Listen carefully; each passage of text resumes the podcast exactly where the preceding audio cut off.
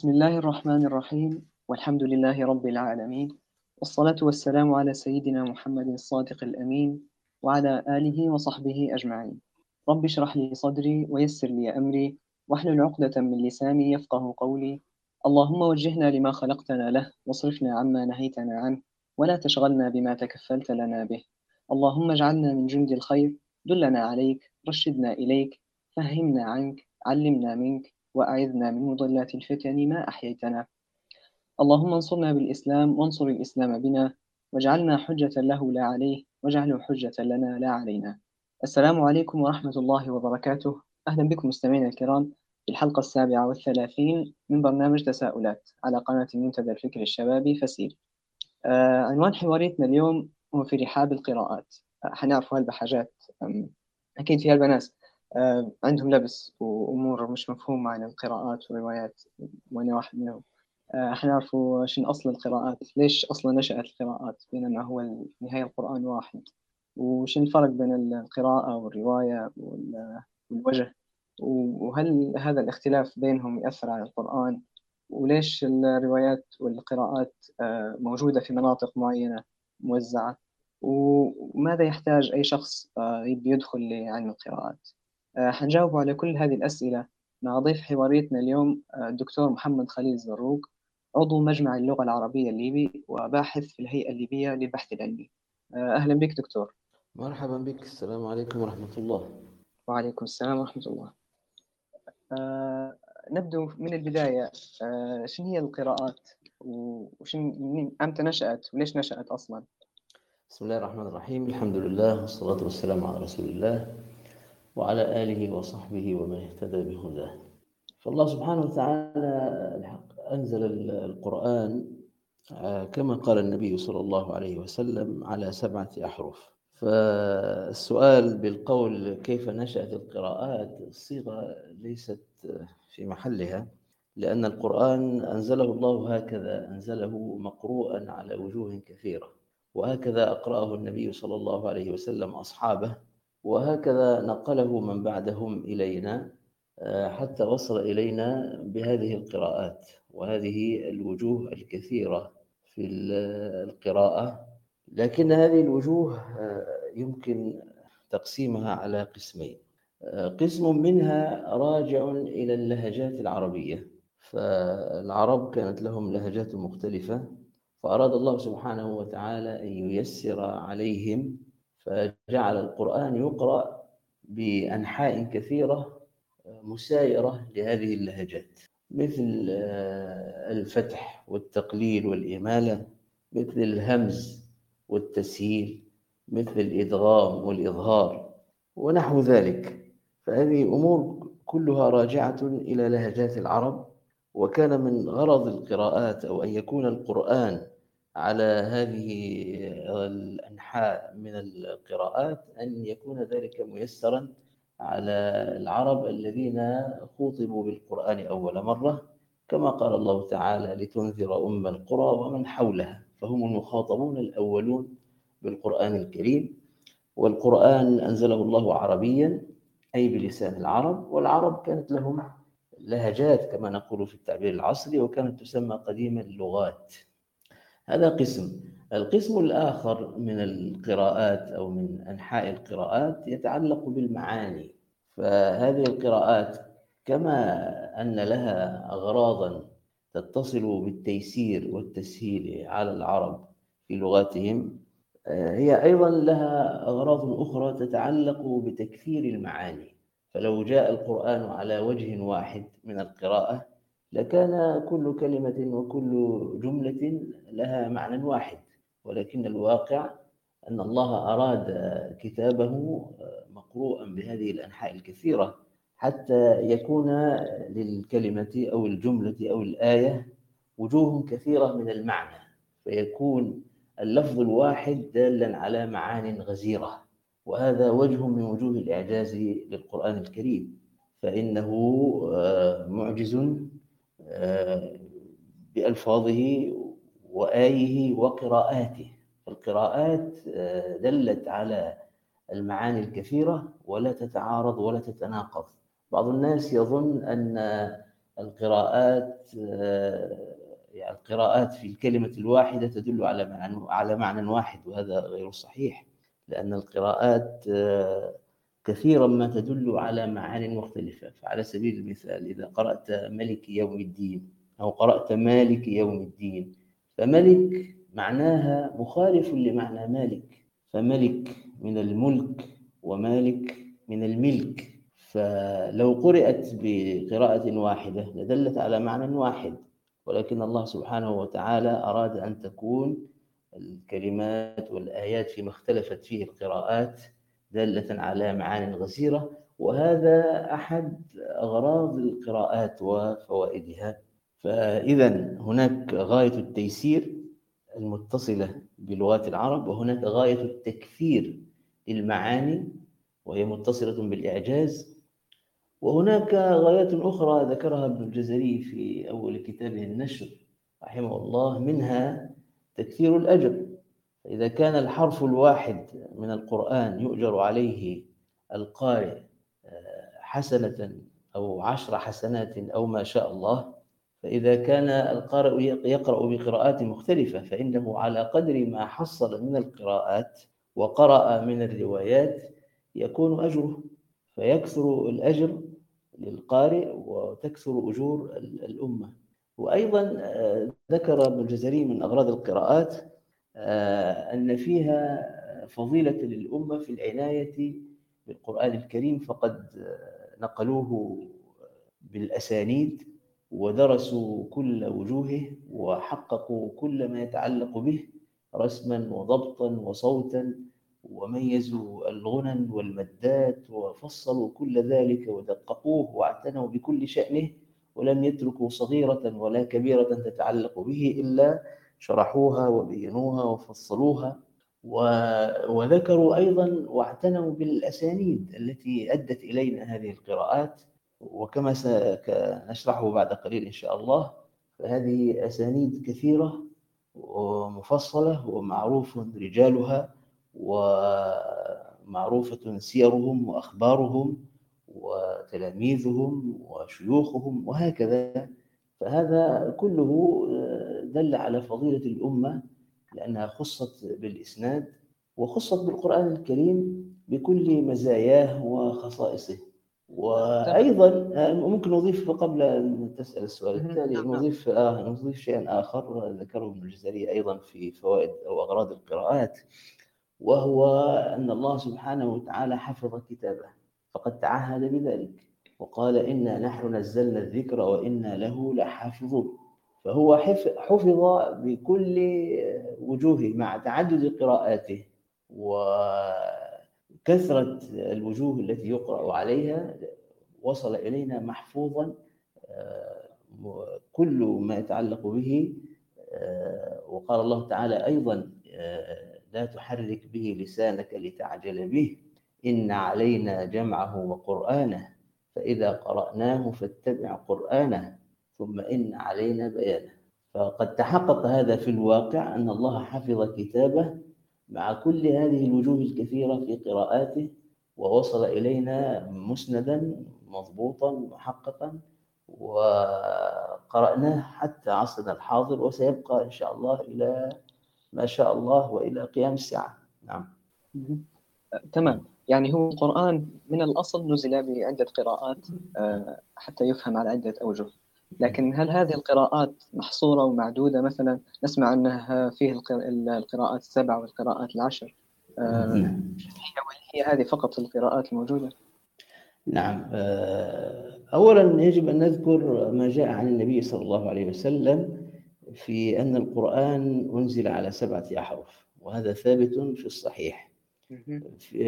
والعلماء يقولون هذا الحديث متواتر يعني جاء عن جمع كبير من الصحابة وكلهم رووا أن القرآن أنزل على سبعة أحرف ومن الأخبار التي وردت في ذلك في صحيح البخاري أن عمر بن الخطاب رضي الله عنه وهشام بن حكيم اختلف في سورة الفرقان سمع عمر هشام بن حكيم يقرأ بقراءة لم يسمعها فأخذه إلى النبي صلى الله عليه وسلم والنبي صلى الله عليه وسلم أقرهما على ما يقرآن وقال لهذا هكذا أنزلت وقال للآخر هكذا أنزلت ثم قال لهما إن القرآن أنزل على سبعة أحرف فاقرأوا ما تيسر منه.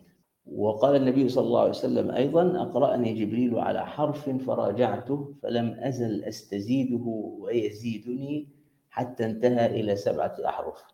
واختلف العلماء في معنى هذه الأحرف السبعة اختلافات كثيرة. لكن على كل حال الثابت أن النبي صلى الله عليه وسلم ذكر أن القرآن نزل على سبعة أحرف. كنت قديما أقول أو أرجح في معنى الأحرف السبعة أنها وجوه كثيرة وأن العدد لا يقصد بذاته وهذا قول وارد عن العلماء قديما. العرب تعبر ببعض الأعداد عن الكثرة. كما يعبرون بالمئة وبالألف ويعبرون بالسبعة أيضا. يعبرون بالسبعة عن العدد الكثير. كما قال الله تعالى إن تستغفر لهم سبعين مرة فلن يغفر الله لهم. وقال في كل سنبلة كمثل حبة أنبتت سبع سنابل فرقم سبعة ومضاعفاته يعبر به أحيانا عن الكثرة ولا يراد العدد بعينه. فهناك احتمال أن يكون المراد بالأحرف السبعة أنه جاء على وجوه كثيرة. ولا سيما أن هذه الأحرف السبعة يعني لم يبين النبي صلى الله عليه وسلم حقيقتها يعني ما هي بالضبط. ولذلك اختلف العلماء في حقيقتها. لكن هناك وجه آخر ربما يصح في هذا الباب وهو أن تكون الأحرف السبعة أنحاء كانت تقرأ على عهد النبي صلى الله عليه وسلم ولا سيما من أجل هذه الرواية التي فيها أنه راجع جبريل في القراءة وأنه أوصله بعد المراجعة إلى هذا العدد. فمن الواضح في هذا الحديث أن العدد مقصود أو ربما يحتمل بقوة أن يكون العدد مقصودا. فلعله كان في عصر النبي صلى الله عليه وسلم يقرأ على سبعة أنحاء يعني على سبعة أحرف. وهذه الأحرف لم تكن متميزة ولم تكن ظاهرة. ثم بعد ذلك انتقلت إلى الناس ونقلوها ورووها ولكنها ليست هي القراءات السبع بيقين. يعني هذا أمر آخر سنشرحه بعد قليل إن شاء الله. فالقراءات السبع ليست هي الأحرف السبعة لكنها متضمنة في القراءات كلها التي يقرأ بها ووصلت إلينا صحيحة مسندة بشروط القراءة الصحيحة. فهذا وجه آخر لعله يصح ويضم إلى الأول واختلف العلماء قديما في تفسير الأحرف السبعة. لكن المصحف كما نعلم لم يكن مجموعا على عهد النبي صلى الله عليه وسلم. ويحسن أن نذكر القصة من أولها يعني كيف كتب المصحف وكيف جمع القرآن الكريم حتى نتبين علاقة ذلك بالقراءات لأن القراءات لها علاقة وثيقة بالمصحف الشريف. إليك نعم. فالقرآن على عهد النبي صلى الله عليه وسلم لم يكن مجموعا في مصحف. لم يكن بين دفتي كتاب. مع أن الله سبحانه وتعالى وصفه أو سماه في القرآن المكي بأنه كتاب. فهو يسمى كتابا ويسمى قرآنا. يسمى كتابا لأنه يكتب ويسمى قرآنا لأنه يقرأ. فأمر الكتابة يعني كان من أول الأمر وكان النبي صلى الله عليه وسلم يأمر بكتابته إذا نزل. ويقول ضعوا هذه الآية في سورة كذا وهذه في سورة كذا فهو كتب بين يدي النبي صلى الله عليه وسلم في حياته من أول الأمر وكتب كله في عهد النبي صلى الله عليه وسلم ولكنه كان في عهده مفرقا بحسب أدوات الكتابة في ذلك العصر يكتبون على الرقاع واللخاف والعسب يعني شيء يتعلق بالحجارة الرقيقة وبالجريد النخل ونحو ذلك ما يتيسر لهم. لم يكن الورق كما هو حالنا الآن يكتب فيه. كانت الأدوات المتيسرة يكتبون فيها فكان مكتوبا ولكنه مفرق. فلما توفي النبي صلى الله عليه وسلم كان القرآن محفوظا في صدور الصحابة ومكتوبا أيضا. ومكتوبا أيضا ولكنه لم يكن مجموعا في مصحف. ولابد أن نتذكر أن أن القرآن في حياة النبي صلى الله عليه وسلم كان ينزل يعني لم يتحقق انقضاء نزوله وأنه لن يجد جديد فيه إلا بوفاة النبي صلى الله عليه وسلم. فما دام حيا كان القرآن ينزل وكان أيضا يقع فيه النسخ ويقع فيه أشياء من قبيل ترتيب الآية في السور وترتيب السور في القرآن. يعني هذا كله بقي متغيرا بالوحي في حياة النبي صلى الله عليه وسلم. كما قال الله تعالى في في أواخر سورة النحل وإذا بدلنا آية مكان آية والله أعلم بما ينزل قالوا إنما أنت مفتر.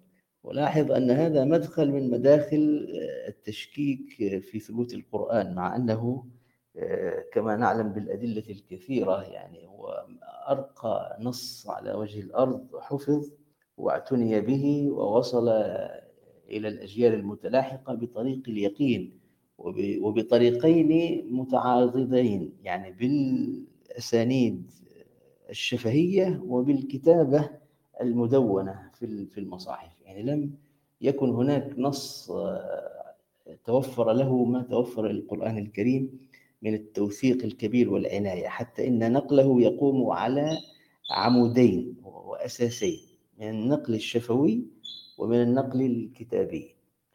فكان على عهد النبي صلى الله عليه وسلم الوحي ينزل ويأتي الأمر بتقديم وتأخير وزيادة ونقصان وهكذا.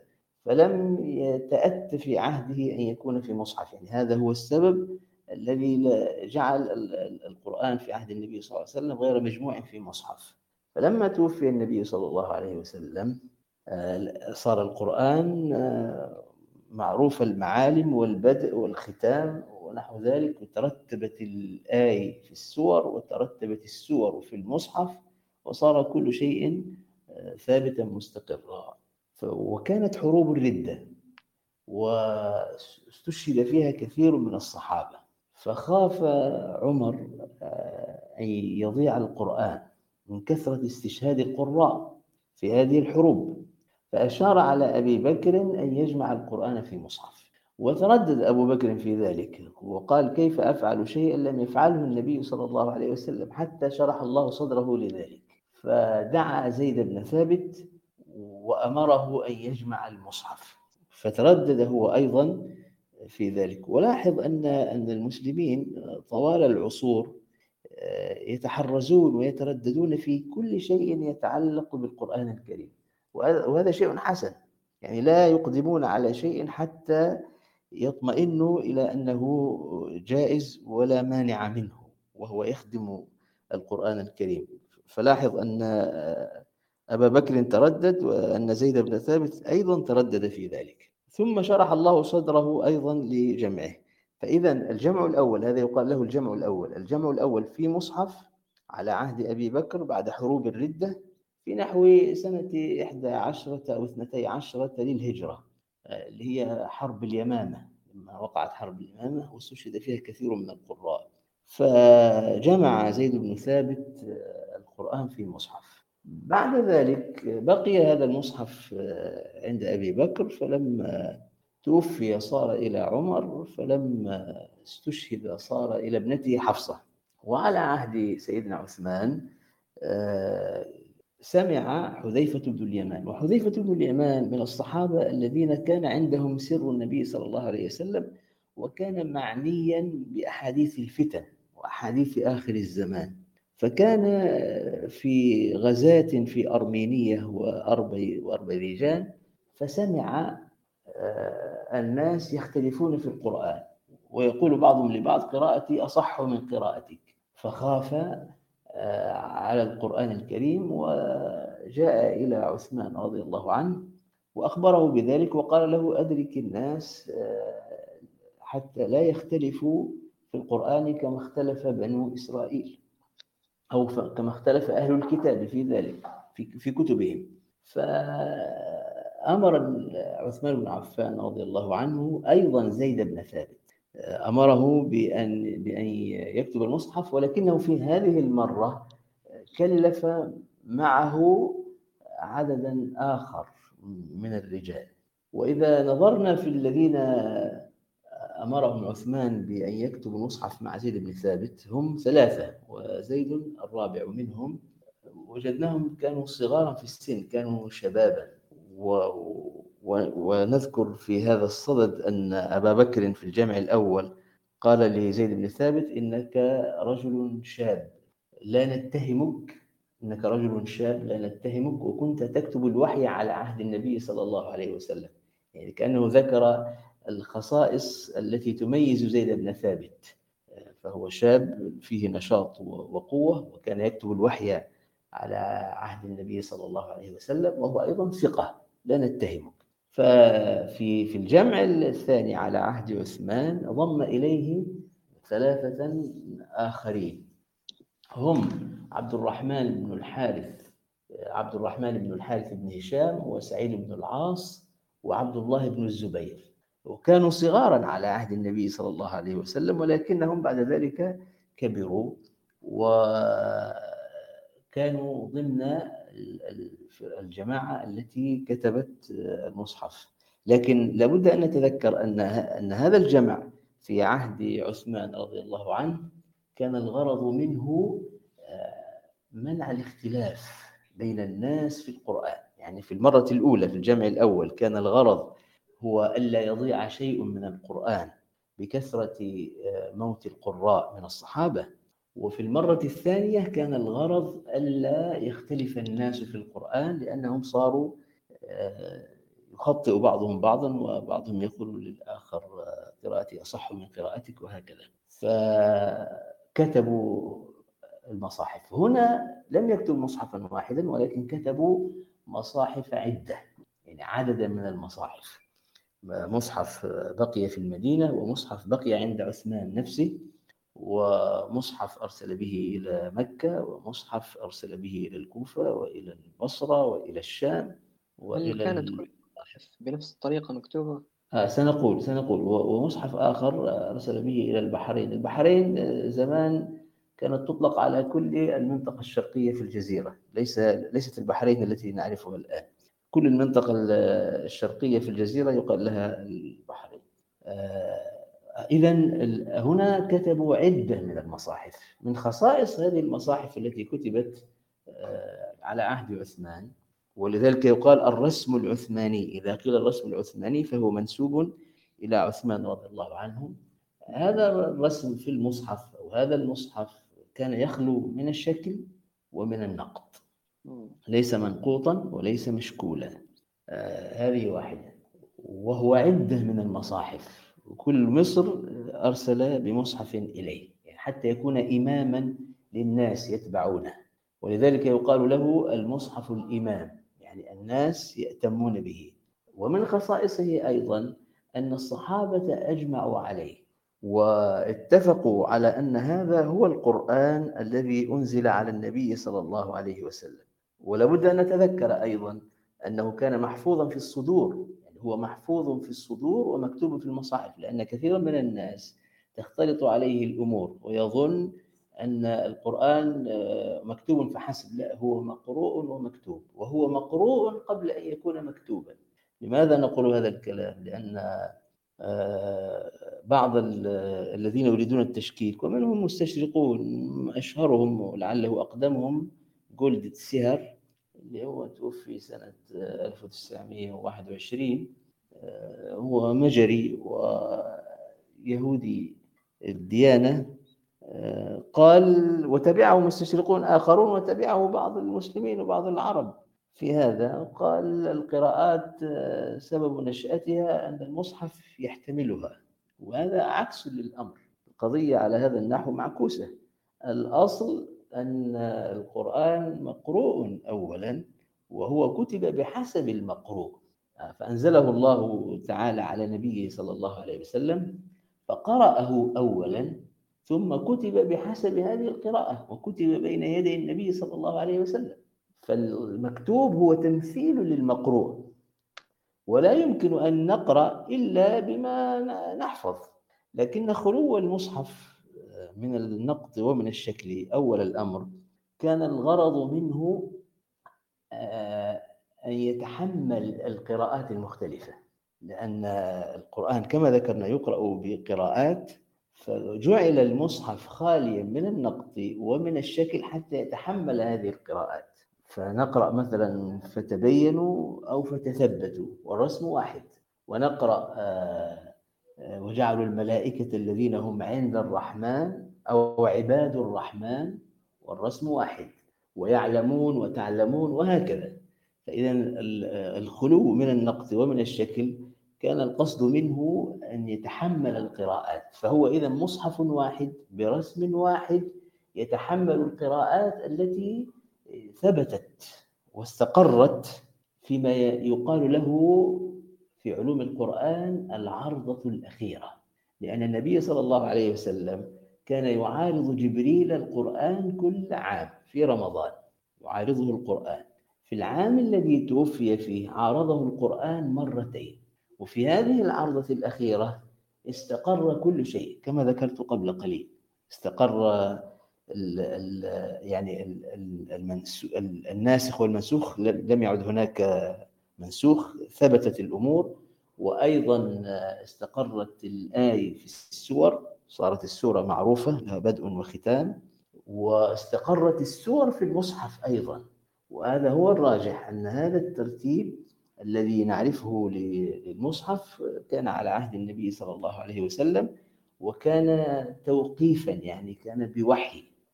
وإن كان العلماء قد اختلفوا في ذلك ترتيب السور على الخصوص ترتيب الآية في السور هذا مفروغ منه ومتفق على أنه بوحي من عند الله. واختلفوا في ترتيب السور في المصحف والراجح أنها بوحي من الله سبحانه وتعالى. ففي العرضة الأخيرة صار كل شيء مرتبا واستقر كل شيء. هذه العرضة الأخيرة هي التي مثلها المصحف أبي بكر رضي الله عنه في الجمع الأول ومثلها أيضا مصحف عثمان رضي الله عنه في الجمع الثاني الذي كتبت منه نسخ. ولكن في مصحف عثمان خصيصة أخرى ما هي؟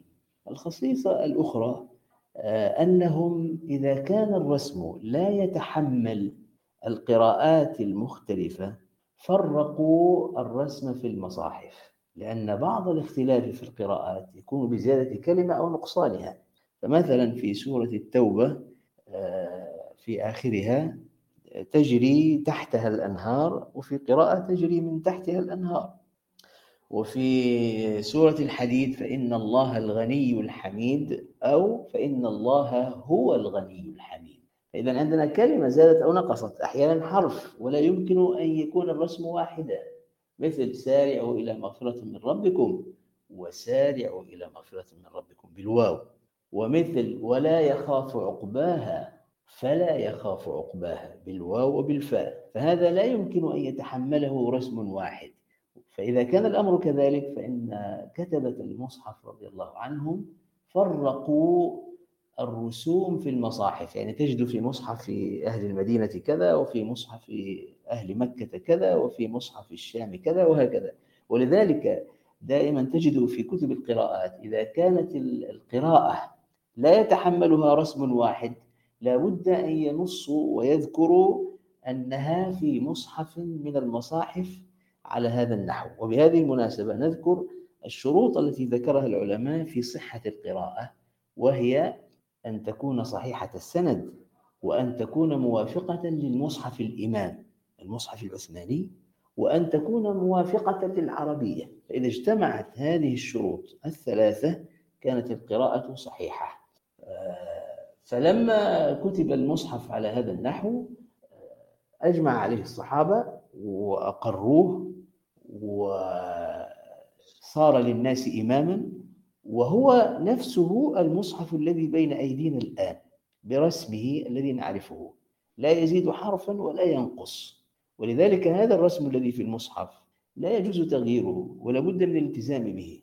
صحيح وقعت فيه روايات واختلافات بزيادة طفيفة أو نقصان وكلها مروية وكلها ثابتة وكلها ترجع إلى المصاحف العثمانية المرسلة إلى الأمصار. آه، لكن الأمر هو في الالتزام بها وعدم تغييرها. وفي المصحف الذي بين أيدينا الآن شيء آخر وهو النقط والضبط الذي لم يكن في المصاحف العثمانية الأولى. هذا النقط والضبط إنما يكون بحسب القراءة التي تقرأ بها. ولذلك يقال الآن هذا مصحف برواية كذا أو برواية فلان عن فلان. الآن في المصاحف التي بين أيدينا الآن لأننا نضبطها وننقطها بحسب القراءات. أما المصحف العثماني الأول فهو كما ذكرت كان خاليا من النقد ومن الضبط ولذلك كان متحملا لأكثر القراءات وحين لا يكون الرسم متحملا للقراءة يفرقون الاختلاف في المصاحف فيكون مصحف المدينة على نحو ومصحف مكة على نحو ومصحف الشام على نحو وهكذا. طيب هل هناك سؤال آخر أو نستمر في لأن القصة تحتاج إلى آه، تكملة تاريخية؟ تمام تمام استمر طيب. آه بعد ذلك بعد ذلك ما الذي حدث؟ آه صار الناس يقرؤون القرآن وبين أيديهم المصحف الإمام وينقلون قراءة القرآن بقراءاته المسندة إلى النبي صلى الله عليه وسلم ويروونها جيلا بعد جيل آه بقي الأمر على هذه الحال ولابد أن نتذكر ونذكر دائما أن القرآن آه، له عمودان في النقل عمود الرواية والمشافهة وعمود الرسم وكلاهما متواتر في أغلبه. كلاهما متواتر ومعنى التواتر هنا هامش صغير نذكره هنا. التواتر هو نقل الجماعات عن الجماعات التي يستحيل عقلا تواطؤها على الخطأ أو على الكذب. فإذا نقل الشيء وهذا ثابت بالعقل يعني إذا نقل لك الخبر الآن أي خبر؟ قيل لك حصل كذا ومصادر هذا الخبر متكاثرة يعني عدد كثير من الناس ينقلونه نقلا حسيا بمعنى رأوه أو سمعوه ويستحيل في العقل أن يكونوا مجتمعين على خطأ أو مجتمعين على كذب فهذا يقال له التواتر. وقد نقل القرآن بهذه الطريقة. بعد عصر الصحابة كان عصر التابعين ثم عصر تابع التابعين. وفي هذا الجيل اشتهر أئمة كبار في في القراءة. تنسب إليهم القراءات. وهؤلاء لم يبتدعوا هذه القراءات ولم يخترعوها ولكنهم لما اعتنوا ببعض هذه القراءات وصاروا أئمة في العلم وفي تعليم القرآن وصاروا متبوعين ولهم تلاميذ آه، كثيرون فتبعهم الناس واشتهروا وعرفت القراءات بهم. وهذا لابد أن نتنبه له. إذا قيل قراءة فلان قراءة مثلا قالون عن نافع أو قراءة حفص عن عاصم ليس معنى ذلك أنه اخترع هذه القراءة ولكن اشتهرت باسمه. يعني مثلا نعطيك مثال مثال واضحا. إذا قلت أنا أقرأ برواية قالون كما في ليبيا مثلا نقول نحن نقرأ برواية قالون. ولا نذكر في العادة أن قالون إنما يروي عن شيخه نافع. ولك أيضا أن تستمر في السند إلى أن تصل إلى النبي صلى الله عليه وسلم. فهي رواية قالون عن نافع كما أن حفصا يروي عن عاصم وهكذا. لكن في العادة الناس تختصر هذا الأمر ويقولون أنا أقرأ برواية حفص ويكتفي بهذا. آه، لكن هذه القراءة مسندة حتى يصل السند إلى النبي صلى الله عليه وسلم وهذا السند ليس سندا آحاديا يعني ليس الأمر أنه نقل واحد عن واحد عن أو حتى اثنين عن اثنين أو ثلاثة. هذا آه، سند فيه عدد كبير آه، من الناس. كما ذكرت في عصر تابع التابعين اشتهر هؤلاء الأئمة الكبار التي الذين يعرفون بأئمة القراءات ونسبت القراءات إليهم. وألف الناس آه، من عهد قديم في القراءات. وكأن من أقدم من ألف فيها الإمام آه، أبو عبيد القاسم بن سلام المتوفى سنة 24 و200 هذا من أقدم أو أقدم من ألف فيها. وذكر في كتابه 25 قارئة. ثم بعد ذلك ألف الناس الكتب. وهذه الكتب التي تذكر القراءات وتبين معالمها هي موازية للقراءة الشفوية. يعني هذه الكتب إنما تصف تصف وجوه القراءات وهي نفسها مسندة ولا يقرأ بما فيها إلا بالمشافهة وما فيها ويقرأ به هو موافق للمصحف كما ذكرنا من الشروط التي لابد أن تتوفر في القراءة الصحيحة. حتى جاء أبو بكر أبو بكر بن مجاهد المتوفى سنة 24 و300 لاحظ أنه بعد 100 سنة من وفاة يعني وفاته بعد 100 سنة من وفاة أبي عبيد القاسم بن سلام وألف كتابا سماه السبعة واقتصر فيه على سبعة قراء اقتصر فيه على سبعة قراء مشهورين لأن الذين سبقوه كانوا يذكرون قراء كثيرين في الغالب يكون هؤلاء السبعة منهم يعني هم يتكررون في الكتب السابقة.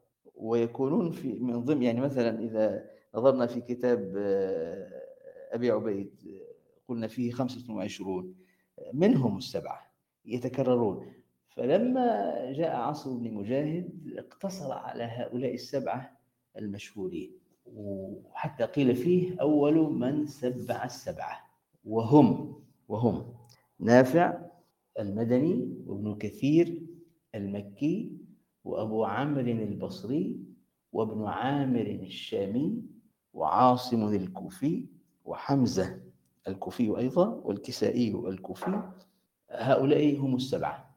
آه، من ذلك العهد عرف هؤلاء السبعة. حتى ظن كثير من الناس أن القراءات سبع فقط وظن أيضا ناس آخرون أن الأحرف السبعة المذكورة في الأحاديث النبوية هي القراءات السبع طبعا وهذا ليس بصحيح. لكن الإشكال بقي آه، من ناحية أن بعض الناس يظن أن القراءات الصحيحة أو القراءات المتواترة هي السبع فقط وهذا أيضا ليس بصحيح. القراءات أكثر من ذلك بكثير. وإذا نظرت في أول كتاب النشر الذي ألفه ابن الجزري رحمه الله ستجد حديثا طويلا في دفع هذا اللبس الذي حصل لكثير من الناس ومنهم علماء. كانت الأمور مشتبهة عليهم. يعني إذا ذكروا القراءات قالوا المتواترة آه، سبع وأحيانا يقولون عشر وهي أكثر من ذلك. يعني هو أثبت ووضح في أول كتابه هذا ومن قبله آخرون. ولكن لأنه هو خاتمة المحققين في علم القراءات فتوسع في ذلك وسنذكر شأن كتابه بعد قليل إن شاء الله وبين أن القراءات أكثر من ذلك وهي القراءات التي توفرت فيها الشروط التي ذكرناها. بعد هذا كانت هناك كتب كثيرة ألفت جمعت القراءات بأسانيدها وبطرقها حتى وصلنا إلى أبي عمرو الداني رحمه الله وهو أندلسي. وتوفي سنة أربع وأربعين وأربعمائة. فألف كتابين مشهورين أحدهما مختصر والآخر موسع وكلاهما آه، في القراءات السبع. المختصر يسمى التيسير والكتاب الآخر الكبير يسمى جامع البيان. فالتيسير كتاب موجز جدا اختصر فيه على سبعة قراء واقتصر عن هؤلاء القراء على آه، راويين وعن كل راو ذكر طريقا واحدا. إذا فمجموع الطرق في كتاب التيسير آه، أربعة عشر طريقا. يعني آه، نافع بروايتي قالون وورش وابن كثير بروايتي البزي وقنبل وأبو عمرو بروايتي الدوري والسوسي وابن عامر بروايتي هشام وابن ذكوان وعاصم بروايتي أبي بكر وحفص وحمزة بروايتي خلف وخلاد والكسائي بروايتي أبي الحارث والدوري فهؤلاء السبعة برواتهم اللي هم يبلغون كم؟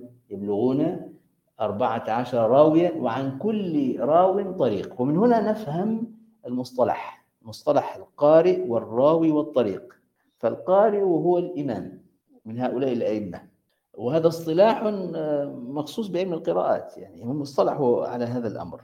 يسمون الإمام قارئا ويسمون ما يقرأ به قراءة.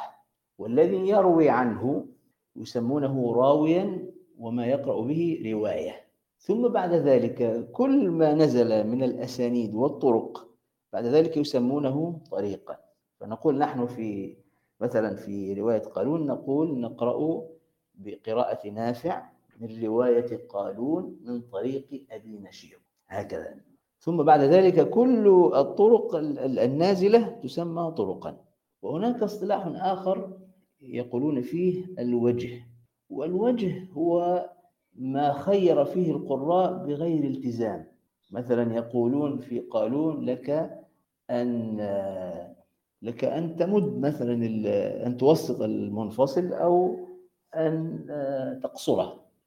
لك أن تسكن ميم الجمع ولك أن تصلها بواو مثلا. فأنت مخير في ذلك. فكل ما خيروا فيه على خلاف مفصل لا ندخل فيه.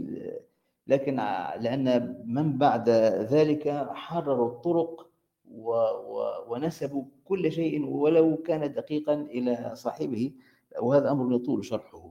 لكن على كل حال إذا عندنا القارئ ثم بعد ذلك من يروي عنه يسمى الراوي ثم بعد ذلك إذا نزلنا بعد الراوي يسمى الطريق وكل ما تحته يسمى طريقا والأنحاء التي خيروا فيها تسمى وجوها حتى نصل بعد ذلك لكن قبل أن نغادر كتاب الداني رحمه الله الذي هو التيسير لابد أن نذكر أن التيسير نظمه الإمام أبو القاسم ابن فيره المتوفى سنة تسع وخمسمائة بالقاهرة وهو أندلسي وتوفي بالقاهرة.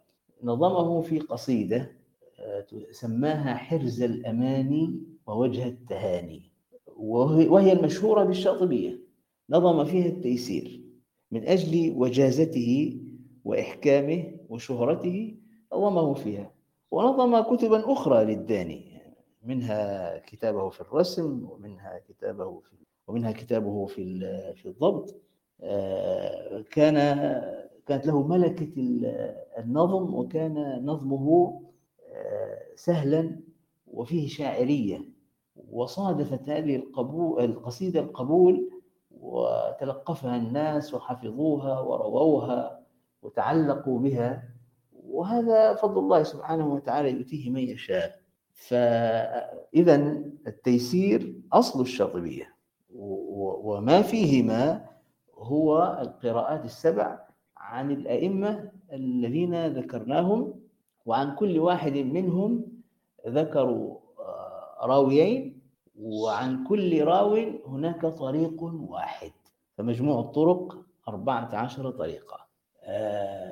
بعد ذلك نصل إلى باختصار لأن الكتب كثيرة نصل إلى عصر ابن الجزري رحمه الله وهو عاش بين القرنين الثامن والتاسع متوفي سنة ثلاث وثلاثين وثمانمائة. وكان مجددا في هذا العلم واختص به وصار إماما فيه وهو دمشقي الأصل وطوف في بلاد كثيرة في مصر وفي ما كان يسمى قديما الروم وهي تركيا الآن وبلاد كثيرة جدا طوف فيها فألف كتبا في هذا العلم. فأراد أن يكمل القراءات السبع التي نظمها الشاطبي في قصيدته بمنظومة أخرى على المنهاج نفسه فألف قصيدة تسمى الدرة المضية. ذكر فيها ثلاث قراءات يكملون العشر. انتبه الآن الآن ننتقل نقلة أخرى يعني كانت السبع على هذا النحو واشتهرت وتعلم بها الناس وقرأوا القرآن عليها فجاء ابن الجزري وضم إليها ثلاث قراءات. هي ثلاث نفس الزمن آه الذي اشتهر فيه السبعة الأولون. آه نعم نعم نفس في نفس زمن أولئك الأئمة بل بعضهم يتقدم عليهم. فمثلا آه آه ذكر وهو هؤلاء أيضا الثلاثة مشهورون وأئمة كبار ومذكورون في كتب أخرى. وهو أراد أن يكمل السبع حتى تصير عشرا. فذكر في منظومته هذه الدرة المضية ذكر أبا جعفر المدني وهو شيخ نافع من روايتي ابن وردان وابن جماز وذكر يعقوب من روايتي رويس وروح وذكر خلف من روايتي إسحاق الوراق أو من رواية روايتي إسحاق الوراق وإدريس الحداد. والتزم بأن يكون عن كل راو من من هؤلاء طريق واحد طريق واحد. فصارت الطرق إذا عشرين لأن عن كل قارئ راوي عندنا راويان. طيب. ثم بعد ذلك ألف كتابه النشر. هو اشتهر في طبعته القديمة التي حققها الشيخ علي الضباع رحمه الله باسم النشر في القراءات العشر. ثم صدرت حديثا طبعة للشيخ أيمن سويد وفقه الله ب... ب... وحقق أن العنوان هو نشر القراءات العشر. بهذا بهذا اللفظ نشر القراءات العشر. فهذا الكتاب هو يكاد يكون أعظم كتب القراءات. جمع فيه كتبا كثيرة وطرقه التي فيه تصل إلى نحو ألف طريق. هذا على التفصيل وعلى تتبع الأسانيد لكن هي في الإجمال تبلغ نحو ثمانين طريقا. لكن إذا أردت أن تتبع الطرق وأنت نازل في في هذه الأسانيد تصل الطرق إلى نحو ألف طريق. ولكن ماذا زاد فيه؟ اختار القراء أنفسهم العشرة الذين ذكرناهم الآن وعن كل قارئ ذكر راويين وذكر عن كل راو طريقين. ذكر عن كل راو طريقين. فصارت الطرق عندنا إذا عشرين عشرين طريقا. ولذلك في اصطلاح القراء يسمون هذه العشر العشر الكبرى. الأولى التي هي عن كل راو طريق تلك العشر الصغرى وهذه يسمونها العشر الكبرى. ونظم محصول أو مضمون هذا الكتاب في أرجوزة سماها طيبة النشر. فطالب القراءات الآن في عصرنا هذا لكن لابد هنا أن نذكر ملاحظة وهي أن الناس تقرأ بما بلغها. وبما وصل إليها وتقرأ بحسب شهرة القراء. في القديم كانت كان كانت الكتب تؤلف ويقرأ بمضمنها بالأسانيد والمشافهة وكل شروط القراءة المعروفة. لكن يكاد الآن يكون دراسة القراءات محصورة في هذه الكتب. فمن يريد أن يقرأ القراءات يبدأ بالشاطبية. وتسمى القراءات السبع ويضم إليها الثلاث التي على منهاجها اللي هي عن كل راو طريق واحد وتسمى العشر الصغرى ثم إذا ترقى درس القراءات العشر الكبرى التي هي عن كل راو فيها طريقان وهكذا تدرس القراءات الآن. طيب نكتفي بهذا وننظر ما الأسئلة التي تسألونها؟ آه، تمام. آه بس يعني بنذكر المتابعين أن أول ما نكمل المحاور حنفتح الباب لو أي حد عنده مشاركة سؤال آه فلو عندكم سؤال أو ملاحظة تقدروا تسجلوها باش بعدين تشاركوا به آه هو حكم أنت لفيت في المحاور كلها وغطيتها ما شاء الله. الله يبارك فيك. القراءات كما ذكرت في البداية اختلافها لتعدد المعاني. تمام؟ فهل كتب التفسير كلها جمعت يعني يعني أو ذكرت التفاسير بناء على كل هذه القراءات؟ آه نعم نعم. آه في التفسير كتب التفسير في الغالب تذكر القراءات تذكر القراءات آه بحسب العصر الذي يكون فيه التفسير. فالكتب التفسير المتأخرة في العادة تذكر القراءات السبع أو العشر ويذكرون الشواذ أيضا. آه، لأنها لما استقرت على النحو الذي نعرفه الآن فصارت مشهورة بين الناس وصارت تنسب إلى هؤلاء.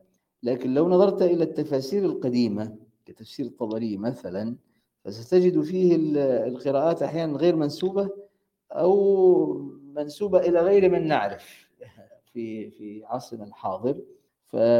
لكن على كل حال في الغالب يذكرون هذه القراءات.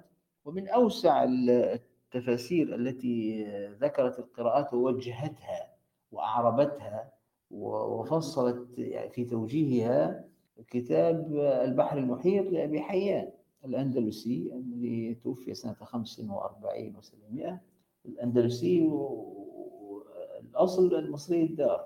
وتوفي بمصر رحمه الله. ثم جاء تلميذه آه الذي هو السمين الحلبي وألف كتابه الدر الموصول في علوم الكتاب المكنون أظن تكملة الاسم هكذا. وهذا الكتاب آه، لخص فيه إعراب شيخه للقراءات للقرآن عموما وللقراءات ونقحه وناقشه في كثير من مسائله. فهذه المناقشات آه، أفادت الأمر لأن لأن أبا حيان كان يناقش الزمخشرية في إعرابه ويناقش العكبري في إعرابه ويناقش ابن عطية أيضا الذين عنوا بالنحو وبالإعراب وبهذه الشؤون كانوا يناقشهم. وأعرب القراءات كلها ثابتها وشاذها. وجاء تلميذه فلخص إعرابه وزاد عليه ونقح وناقش كثيرا من الأمور. فإذا أنا أنصح في توجيه القراءات لمن يريد أن أن الأمر خلاصة الأمر وزبدة الأمر وكان على معرفة بالنحو فكتاب السمين الحلبي الذي هو الدر المصول من أنفع الكتب وأجمعها طبع في أحد عشر مجلدا من قديم يعني من زمان. وتجدونه على الإنترنت متوفر إن شاء الله. أيوة. أي. تمام. آه الله يبارك فيك. في البداية قلنا أن القراءات آه كانت متوزعة على آه، مواقع القراء يعني في منهم من كان في الحجاز ومن كان في الشام البصرة وغيرها. فممكن نحط خريطة هيك للقراءات المنتشرة. كيف كانت وكيف الآن؟ يعني آه، أو أكثر من آه، اللي نسمع فيه من الروايات الآن حافظ وقانون تقريبا أكثر شيء منتشرات. نعم كلامك صحيح. نعم صحيح.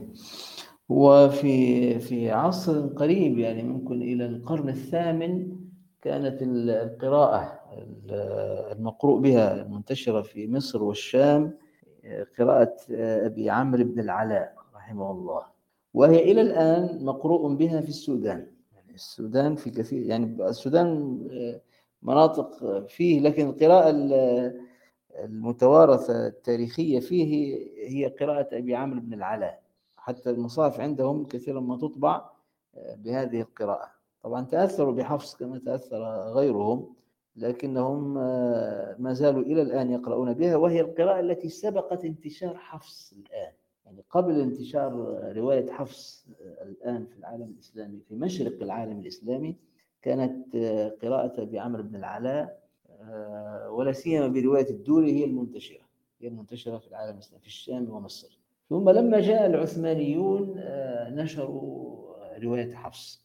والسبب أنهم أرادوا آه، قراءة كوفية تناسب مذهبهم الكوفي لأنهم يتمذهبون بمذهب أبي حنيفة.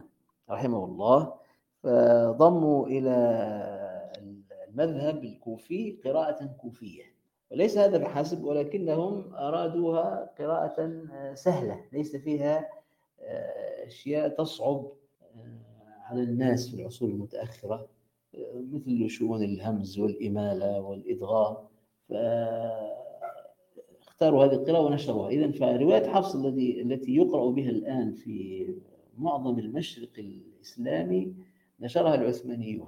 وأما المغرب الإسلامي فهو من قديم على قراءة نافع.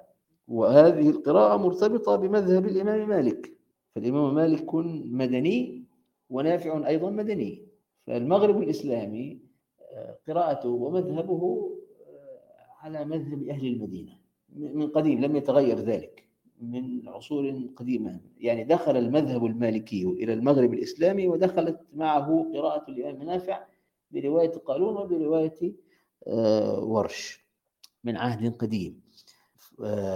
إذا القراءات التي يقرأ بها اليوم قراءة نافع في المغرب بروايتي قالون وورش قراءة عاصم برواية حفص في أغلب المشرق الإسلامي.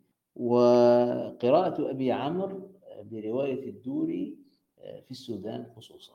نعم.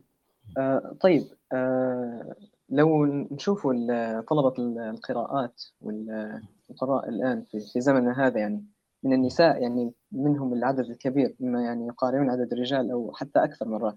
فلماذا في في الطبقات الأولى مثلا من القراء المذكورين المشهورين لم يكن منهم مثلا قارئة امرأة أو, أو يعني حتى ليس من العشرة ولكن شخص يعني اشتهر. هو النساء في العلوم الإسلامية كان لهن حظ وافر في كل العلوم ومنها القراءات. وإذا درست الأسانيد ستجد فيها النساء بكثرة. ورأينا في عصرنا الحاضر مقرئات كثيرات معروفات في مصر وفي غيرها. لكن لم يكن هناك منهن من من القراء الأئمة المشهورين لكن لم تخلو لم لم تخلو الأسانيد ولم يخلو تعليم القرآن من من النساء. أسانيد القرآن وأسانيد الحديث أيضا. كل العلوم يعني شارك فيها النساء يعني لا فرق يعني.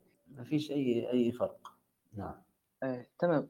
التوفيق مصطلح كان ذكي يعني نقول نبي نسأل آه، ممكن تشرح لنا معناه اللي هو الإجازة؟ يقولوا شيخ مجاز أو مقرئ مجاز. إيش معنى؟ لأن القرآن لابد فيه من من التلقي. يعني لا يمكن لأحد أن يتقن قراءة القرآن إلا أن يتلقاها عن شيخ سبق وتعلم هذه القراءة بالطريقة نفسها. حتى يصل الأمر إلى النبي صلى الله عليه وسلم. كما عرفنا فيما شرحنا من أمر القرآن والقراءات أنه يؤخذ بالتلقي. وقال الله تعالى بل هو بل هو آيات بينات في صدور الذين أوتوا العلم. فهو إذا في الصدور يحمل في الصدور.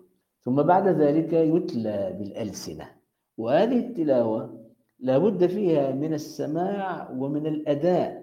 بين يدي الشيخ حتى آه، يطمئن إلى أن ما يقرأه التلميذ على النحو الصحيح. لأن وصف القراءة والقراءات والتجويد في الكتب لا يكفي. أنت تقرأ في الكتب هذا ممال وهذا مدغم وهذا مظهر وهذا مسهل وكذا وكذا من المصطلحات. وربما يصفون ويصفون الحروف ويصفون صفات الحروف ويصفون كل هذه الشؤون التي يقرأ بها. ولكن هذا الوصف لا يكفي. لابد أن تسمعه. لابد أن تسمعه. يعني أنت تقرأ وتدرس الكتب حتى تكون على دراية ويسمون هذا دراية. لابد أن ينضم إلى الدراية الرواية فتروي عن شيخ تقرأ عليه. تقرأ عليه رواية واحدة أو تقرأ روايات عديدة بحسب ما يوفقك الله إليه. فلا بد أن تسمع منه ويسمع منك. وأن يوقفك على القراءة الصحيحة. فإذا اطمأن إلى أنك تقرأ القراءة الصحيحة أجازك أجازك. فتصير تقرأ مجازا وتسند القراءة إليه. تقول أنا قرأت على فلان وفلان قرأ على فلان وهكذا.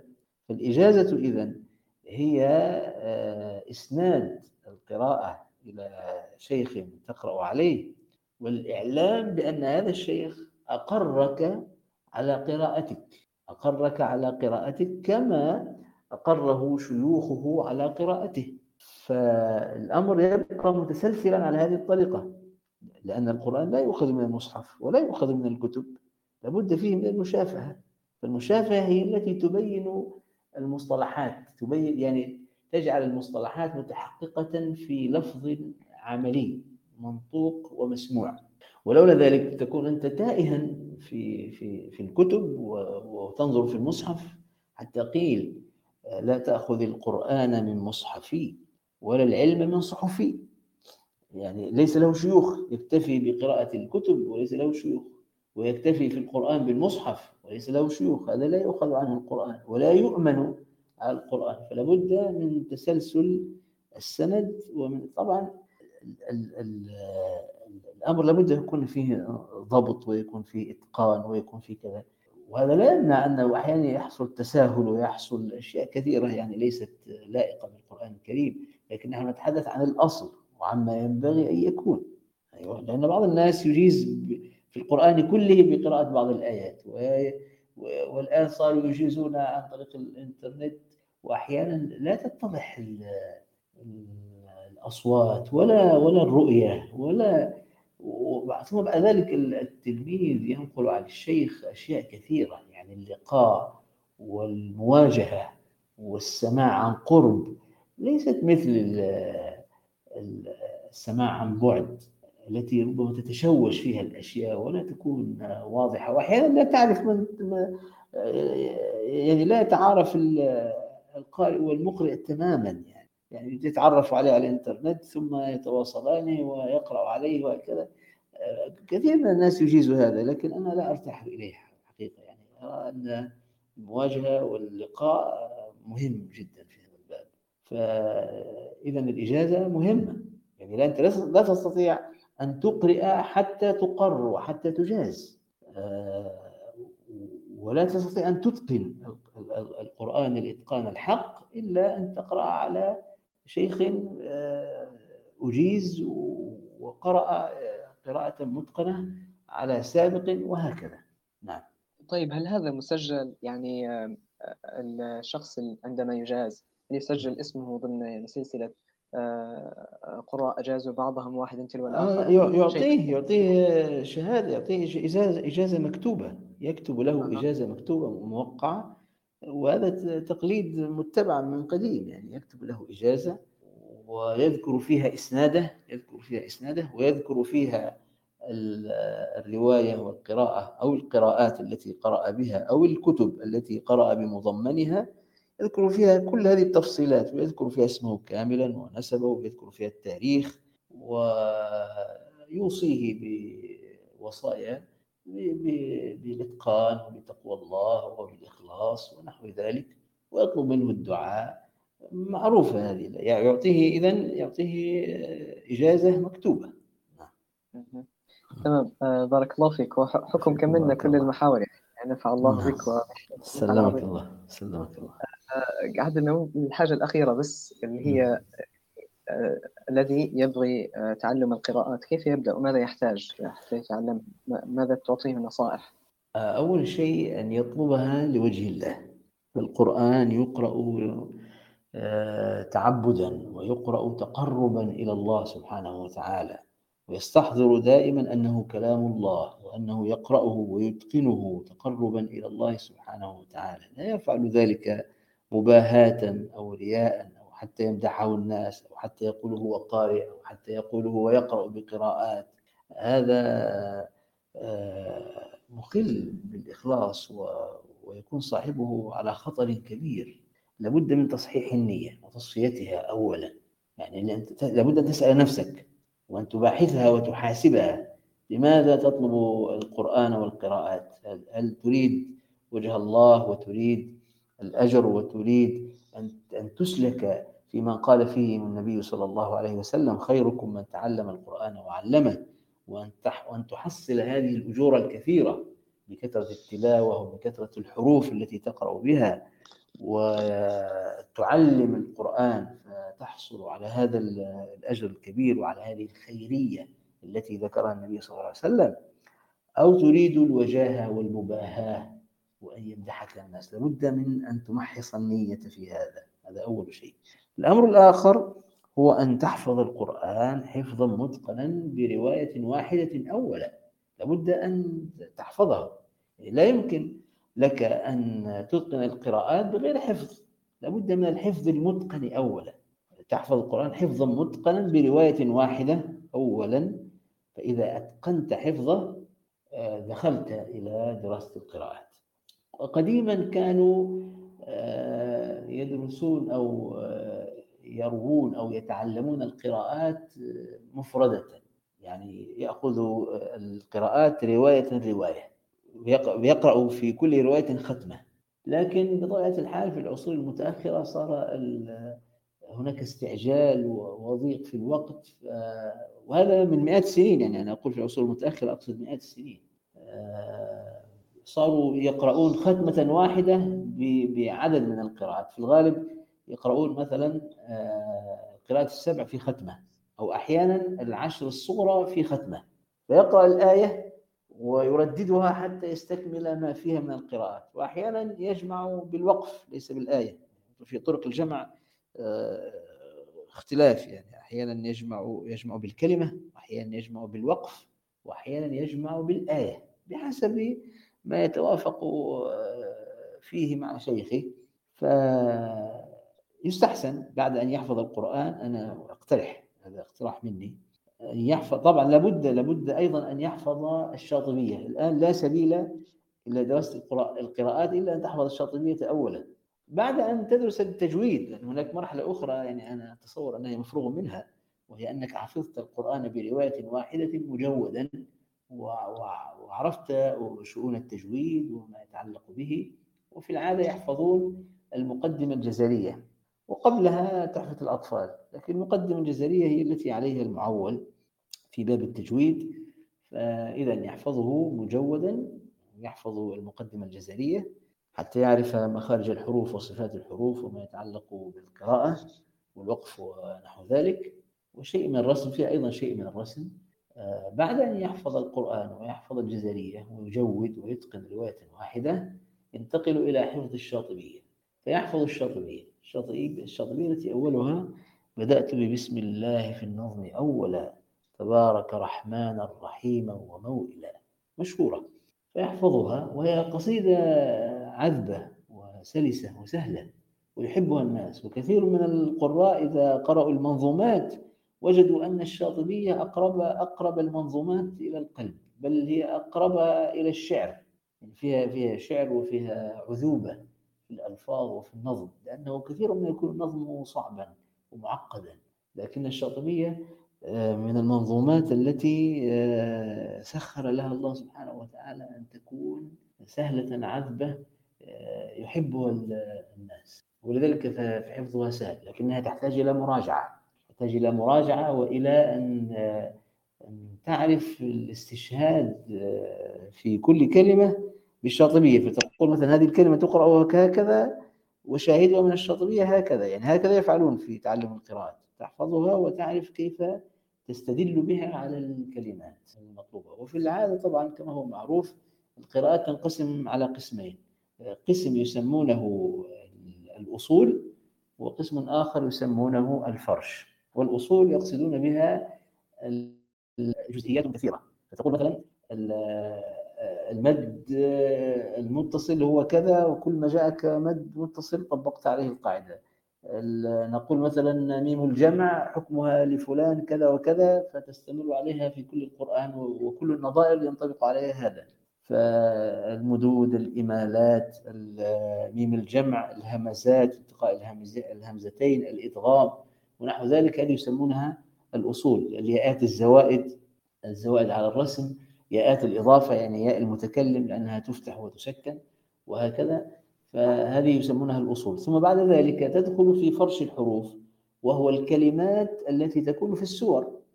فنقول مثلا آه، ملك يوم الدين يقرأ مالك ويقرأ ملك وما يخدعون إلا أنفسهم وما يخادعون إلا أنفسهم وهكذا. هذه يسمونها فرش الحروف. فيحفظ الشاطبية إذا ويقرأ يقرأ بمضمنها يقرأ القرآن بمضمنها على شيخ متقن يختاره لأن لأن الشيخ آه، يفيدك في في تحصيل العلم وفي وتستفيد من سمته وتستفيد من طريقته يعني الاختيار مهم في هذا الباب يعني تختار من تقرأ عليه يعني هذا دين وهذا كتاب الله سبحانه وتعالى.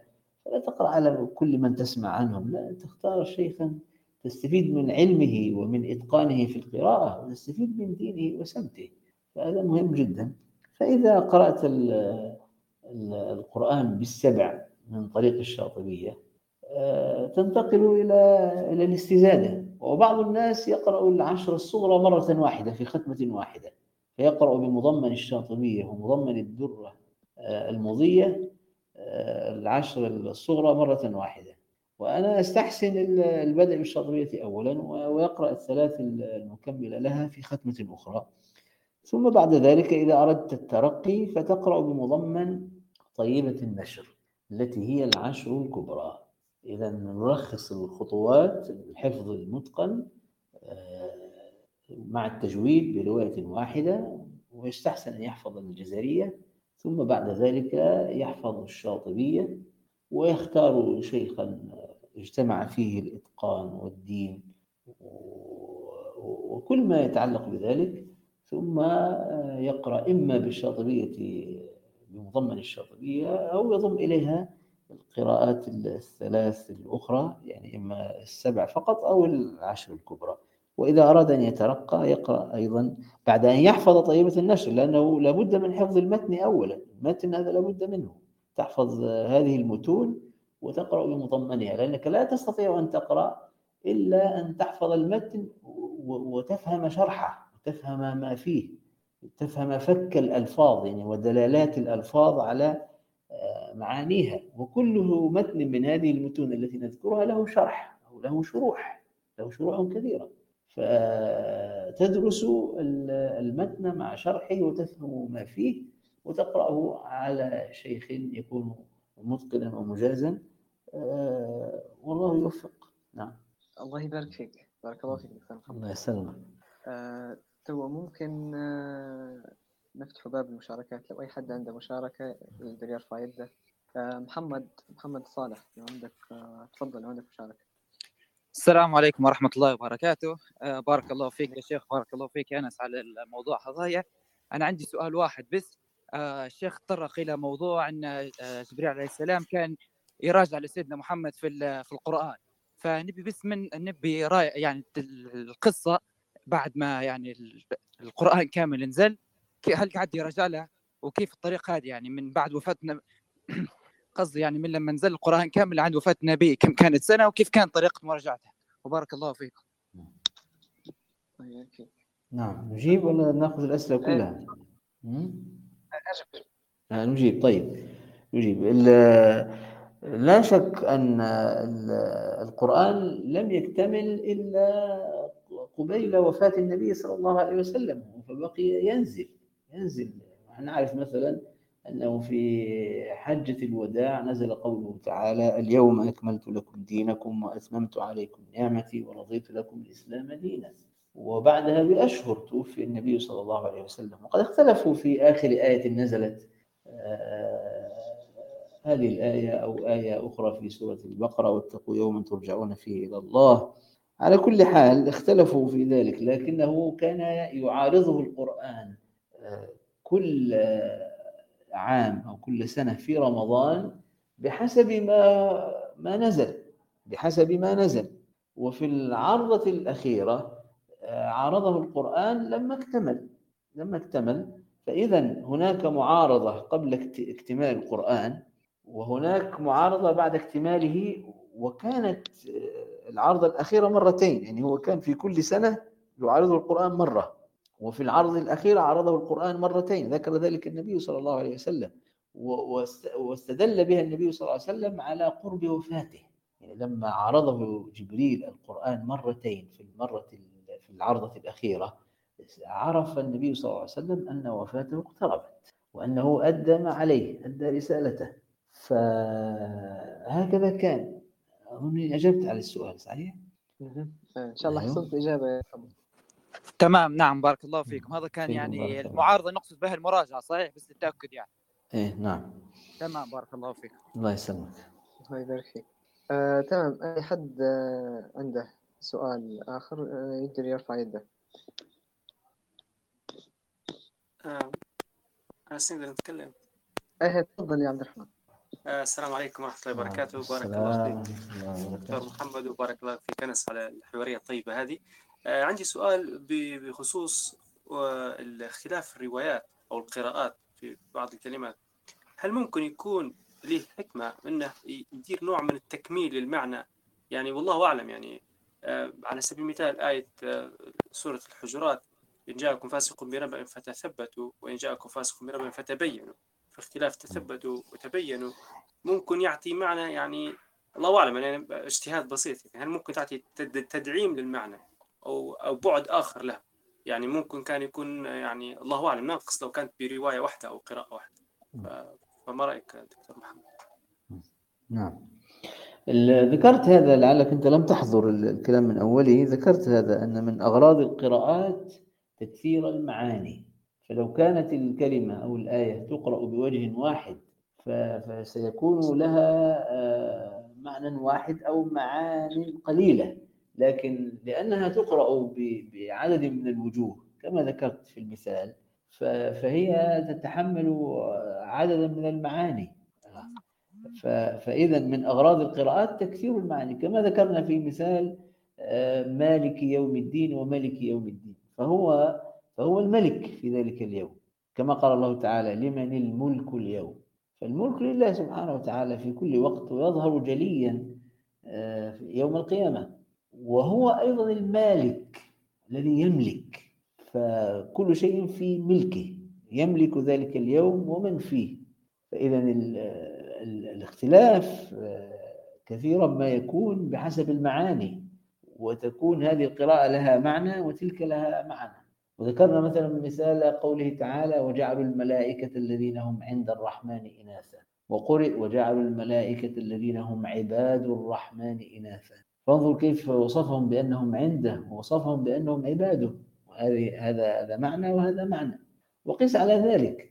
فالقراءات إذا فيها كما ذكرت أولا فيها تيسير على الناس في العهد الأول بأن يقرأوا بلهجاتهم التي كانت تسمى لغات. فالعرب يسر الله عليهم وقرأوا القرآن بحسب لغاتهم. لأنه كما قال النبي صلى الله عليه وسلم فيهم الشيخ الكبير الفاني وفيهم الغلام وفيهم كذا وكذا فسهل الله عليهم لأنه يصعب عليهم أن ينقلوا ألسنتهم عما تعودوا عليه من لهجتهم فيسر الله عليهم. هذا وجه وهو اختلاف القراءات بحسب اللغات أو اللهجات والوجه الآخر اختلاف القراءات بحسب المعاني فيكون لهذه القراءة معنى وللأخرى معنى. يعني مثلا يعلمون غير تعلمون. واحدة بالغياب وواحدة بالخطاب. آه، وهكذا. نعم. بارك الله فيك جزاك الله بارك الله. آه، تمام. إلى أن يسأل شخص آخر خلينا نسأل أنا ال- آه، ذكري ذكرت آه، القراءات الشواذ. يعني لماذا وجدت قراءات شواذ؟ هل خالفت إحدى ضوابط القراءة الصحيحة أم؟ آه نعم. آه ذكرنا من قبل أن ال أن أن العرضة الأخيرة استقر فيها القرآن كما أراده الله سبحانه وتعالى وقبل ذلك وقع فيه النسخ. فهناك إذا أشياء آه، نسخت ولم تستقر على ما أراد الله في في العرضة الأخيرة فهذه آه، لم تدخل المصحف الإمام. هذا نوع. وهناك نوع آخر كان مأذونا فيه على أيام النبي صلى الله عليه وسلم وسمعه بعض الصحابة ولم يسمعه العدد الكبير منهم. فبلغنا بطريق الآحاد أو بلغنا بإسناد ضعيف أو لم يضمن في المصحف الإمام فنشأ من كل ذلك ما يعرف بالقراءات الشواذ التي لم يتحقق فيها الشروط كاملة. بطبيعة الحال إذا كان الإسناد ليس لها إسناد أو إسنادها ضعيفا فهذه ليست بقراءة ولكنه يوجد مثل ذلك. وأيضا ما كانت ليس لها وجه في العربية مطلقا فهذه أيضا ليست بقراءة. لكن الركن الأهم في تشذيذ القراءة هو مخالفة المصحف الإمام مصحف عثمان لأن هذا المصحف هو ما أجمع عليه الصحابة. وتلقوه وأقروه وشهدوا أنه هذا هو القرآن الذي أنزله الله على محمد عليه الصلاة والسلام. لا نقص فيه ولا زيادة وهو ما استقر عليه الأمر في العرضة الأخيرة قبيل وفاة النبي صلى الله عليه وسلم. ولذلك تأتي روايات تأتي روايات لم تتحقق فيها الشروط فتكون من قبيل القراءات الشاذة.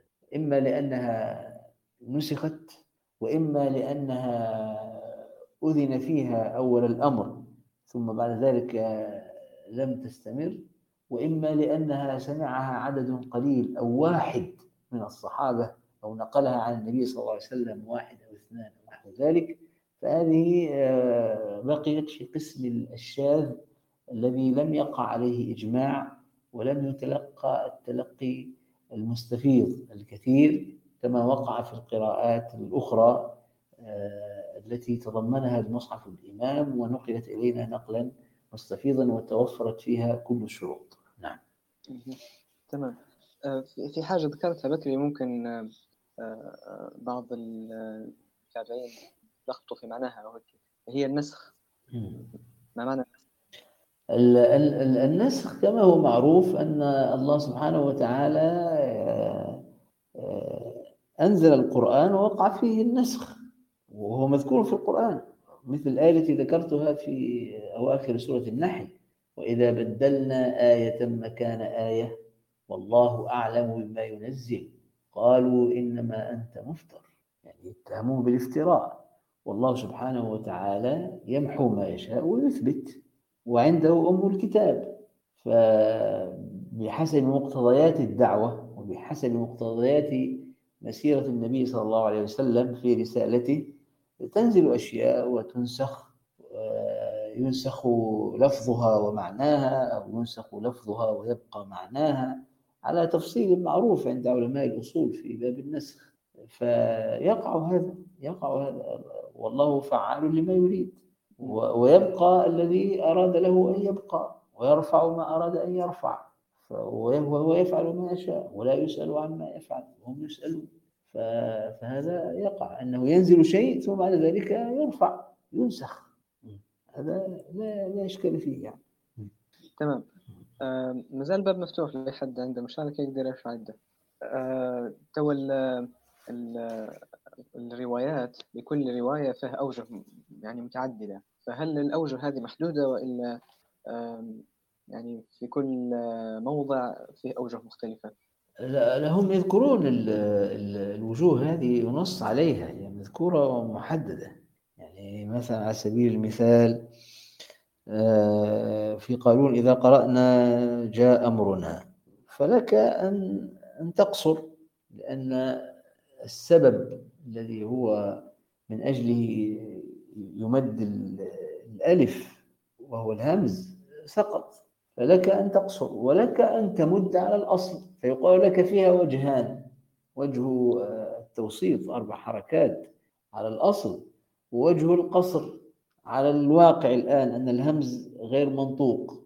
فالوجوه محددة ومذكورة ومفصلة وهي التي يخيرون فيها يقول لك أن تقرأ بكذا ولك أن تقرأ بكذا. في الرواية الواحدة أو في الطريق الواحد كل ما خيرت فيه من الوجوه الجائزة يقال فيه وجه. وجه كذا وكذا. نعم. أها تمام. آه في سؤال من من إسراء كتبته.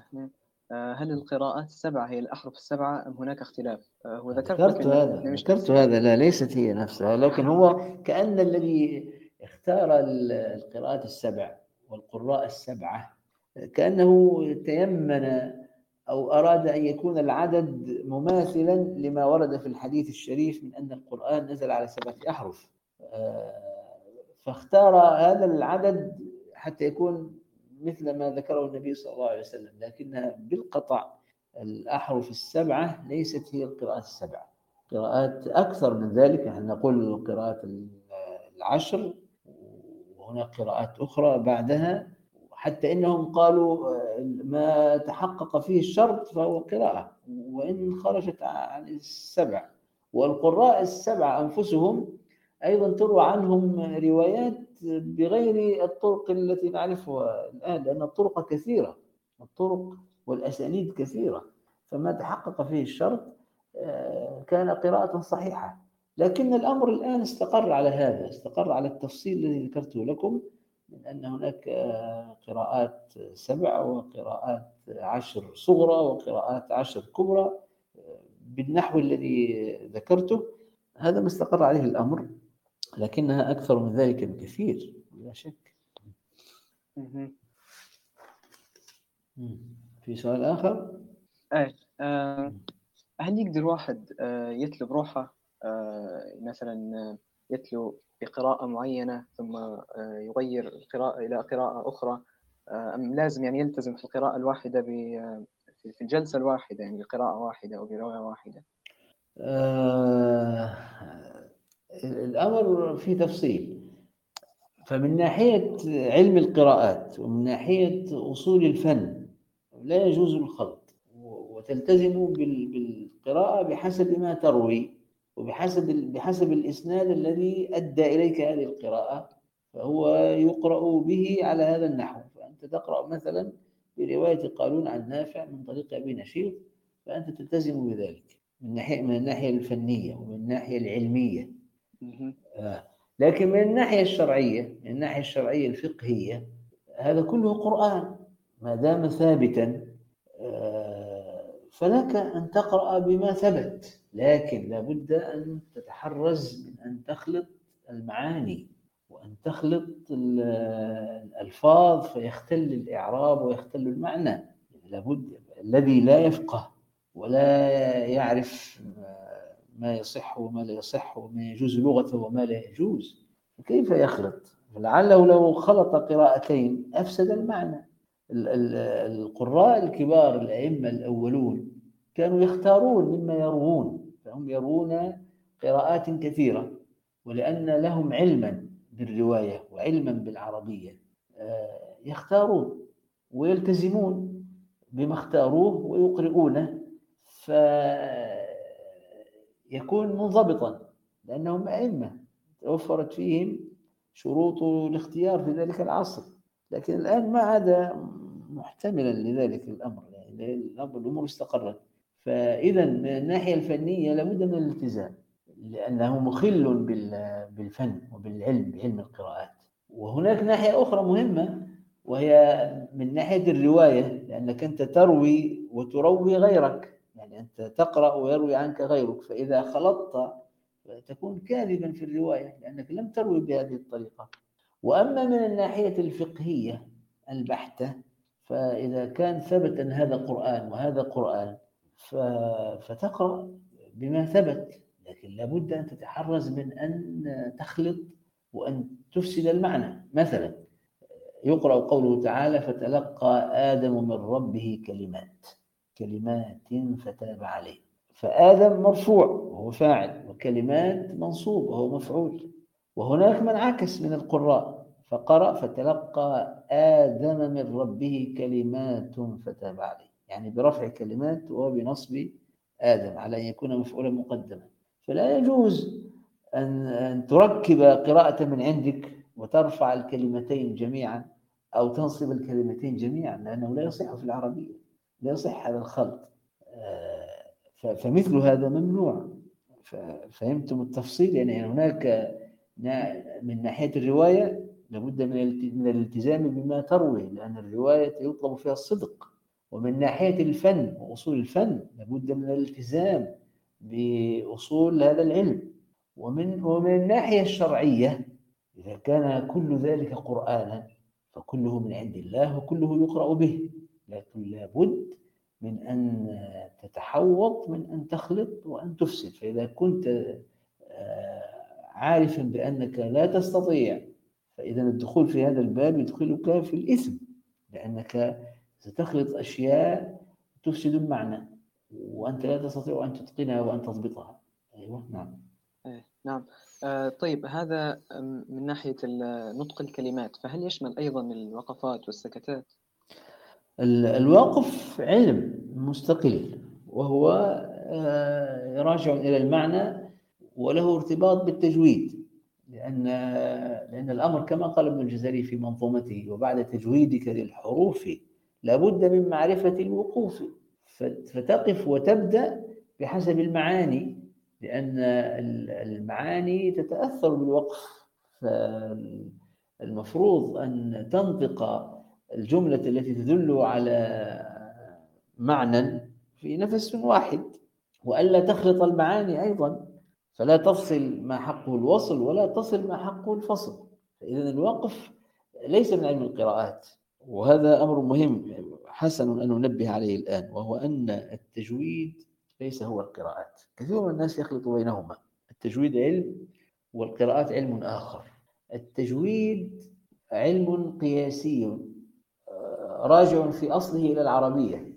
فنحن في دراسة اللغة العربية نبدأ بالحروف. قبل تصريف الكلمة وقبل تركيب الجملة تركيب الجملة هو النحو وتصريف الكلمة هو الصرف. قبل ذلك هناك الحرف أو الصوت. فنحن في العربية نبدأ بمعرفة الأصوات لأن اللغة تتركب من أصوات.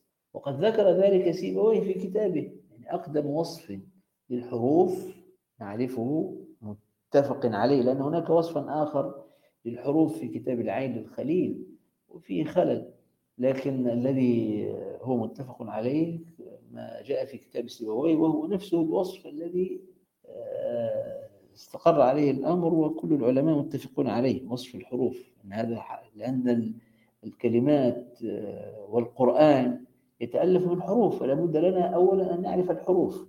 وهذا هو أصل علم التجويد. أصل علم التجويد معرفة مخارج الحروف وصفات الحروف. ثم بعد ذلك تلتقي الحروف فيحدث بينها أشياء من إدغام وإخفاء وإظهار ونحو ذلك. آه، ومدود أيضا. وهناك أشياء توصى بها لأنها تصعب أو تثقل فلا بد من التحرز فيها. إذا علم التجويد يتألف من مخارج الحروف صفات الحروف ومن أحكام الحروف عند تلاقيها ومن التنبيهات التنبيهات على كلمات أو حروف يجب التحرز في نطقها ويتألف أيضا ويضم إلى ذلك من الوقف والابتداء بأن تنطق الجمل آه، وتقف بحسب المعنى لأنك مضطر إلى أن تقف للتنفس وللاستراحة لأن نفس الإنسان في الرئتين محدود. لابد له أن يقف. فلا بد أن يقف بحسب المعاني وأن يراعي المعاني لأنك إذا قرأت وخلطت المعاني يعني آه، مثلا على سبيل المثال قرأت والله يخلق ما يشاء ويختار ما كان لهم الخيرة هذا يوهم آه، أن الله يختار ما لهم ما لهم الخير يعني يختاروا ما يختارون وليس هذا هو المعنى. ولذلك يحسن أن تقف هنا وأن تقرأ آه، يخلق ما يشاء ويختار ثم تبدأ ما كان لهم الخيرة على أن ما نافية. لا يجوز لك أن تقرأ مثلا آه، إنما يستجيب الذين يسمعون والموتى وتقف هنا فيكون المعنى أن الموتى يستجيبون. ونحو ذلك من الوقوفات التي تغير المعنى. يجوز لك أن تقف مضطرا لو اضطررت تنقطع عن النفس يجوز لك أن تقف لكن آه، لابد لك أن تراعي المعنى وأن ترجع وأن ترجع. والوقف هذا فن وفي سياسة لأنك إذا عرفت أنك لا تستطيع أن تكمل الجملة لابد أن تختار كلمة يكون الرجوع منها سهلا ولا تخل بالمعنى. فالوقف علم وله سياسة ويتعلق بالإعراب ويتعلق بالتفسير ويتعلق بفهم المعنى ويختلف فيه الناس وتختلف فيه المصاحف لأنهم وضعوا في المصاحف علامات الوقوف مثل ما آه، في مصاحف المغاربة من الوقف الهبطي وفي مصاحف المشارقة هناك وقف آخر له رموز متعددة مصاحف المغاربة رمز واحد وكلها اجتهادية لكن هناك من الخطأ ما لا يختلف فيه اثنان هناك وقف هو خطأ لا يختلف اثنان أنه خطأ. وهناك ما يحتمل الاجتهاد ووجهات النظر.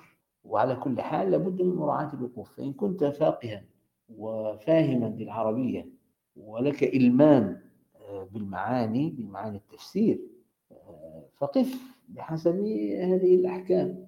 وإلا فالتزم بالوقوفات المضبوطة في المصحف. لأنك لا تستطيع أن أن أن تقف بنفسك. أيوه نعم. تمام. آه فيحاء عندها مشاركة آه تفضلي السلام عليكم ورحمة الله وبركاته.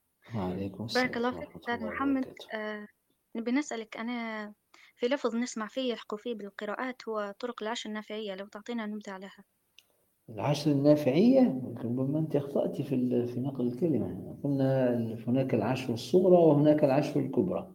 شرحتها قبل قليل. أيوة. الطرق العشر النافعية. يعني ما فيش لفظ متعلق بالقراءات ما ما نعرفش النافعية لم أسمع بها من قبل. نعرف العشر الصغرى والعشر الكبرى ما أعرفه. والإمام نافع هذا أحد القراء السبعة والروايات عنه عدد من الروايات. لا أظنها تبلغ عشرة لكن المشهور من رواياته ورش وقالون. أيوة لكن لم أسمع بالعشر النافعية. لا أدري من أين أتيت بها. أه هو ما نقصدش روايات نقصد طرق. لفظ إيه؟ كامل الطرق العشر النافعية كما فيش يعني. هو لم أسمع بهذا المصطلح لكن هو على الإمام نافع هناك رواه رواه.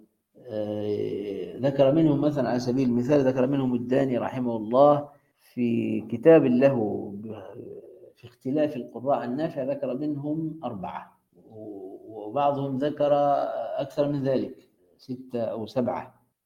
لا أدري يصلون إلى عشرة لا أدري لا أدري. لكن مش لا أدري ما المقصود بهذا المصطلح الذي تذكرينه. وأين وجدته لا أدري. أيوة. آه، تمام. فيه آه، في سؤال من آه، الأخت هاجر. قالت النت عندها ضيف تسأل. هل تؤثر الروايات هل تؤثر القراءات على التفاسير؟ ما هو أشهر اختلاف في قراءة آية نتج عنه اختلاف في التفسير؟ إيه، تؤثر طبعا في فهم المعنى تؤثر في في التفسير وقلنا إن القراءات من أغراضها أو من حكمها آه، تكثير المعاني تكثير المعاني فتكون المعاني آه، متكاثرة بحسب القراءات الواردة فيها آه، والأمثلة على ذلك كثيرة كثيرة جدا. أشهر مثال أو لفظ يعني ذكرنا لفظ مالك وملك ممكن نزيد مثالا آخر. آه، آه، عندنا في البقرة آه، يخدعون ويخادعون. عندنا مثلا على سبيل المثال في البقرة أيضا عندنا ما ننسخ من آية أو ننسها أو ننسها من النسيان.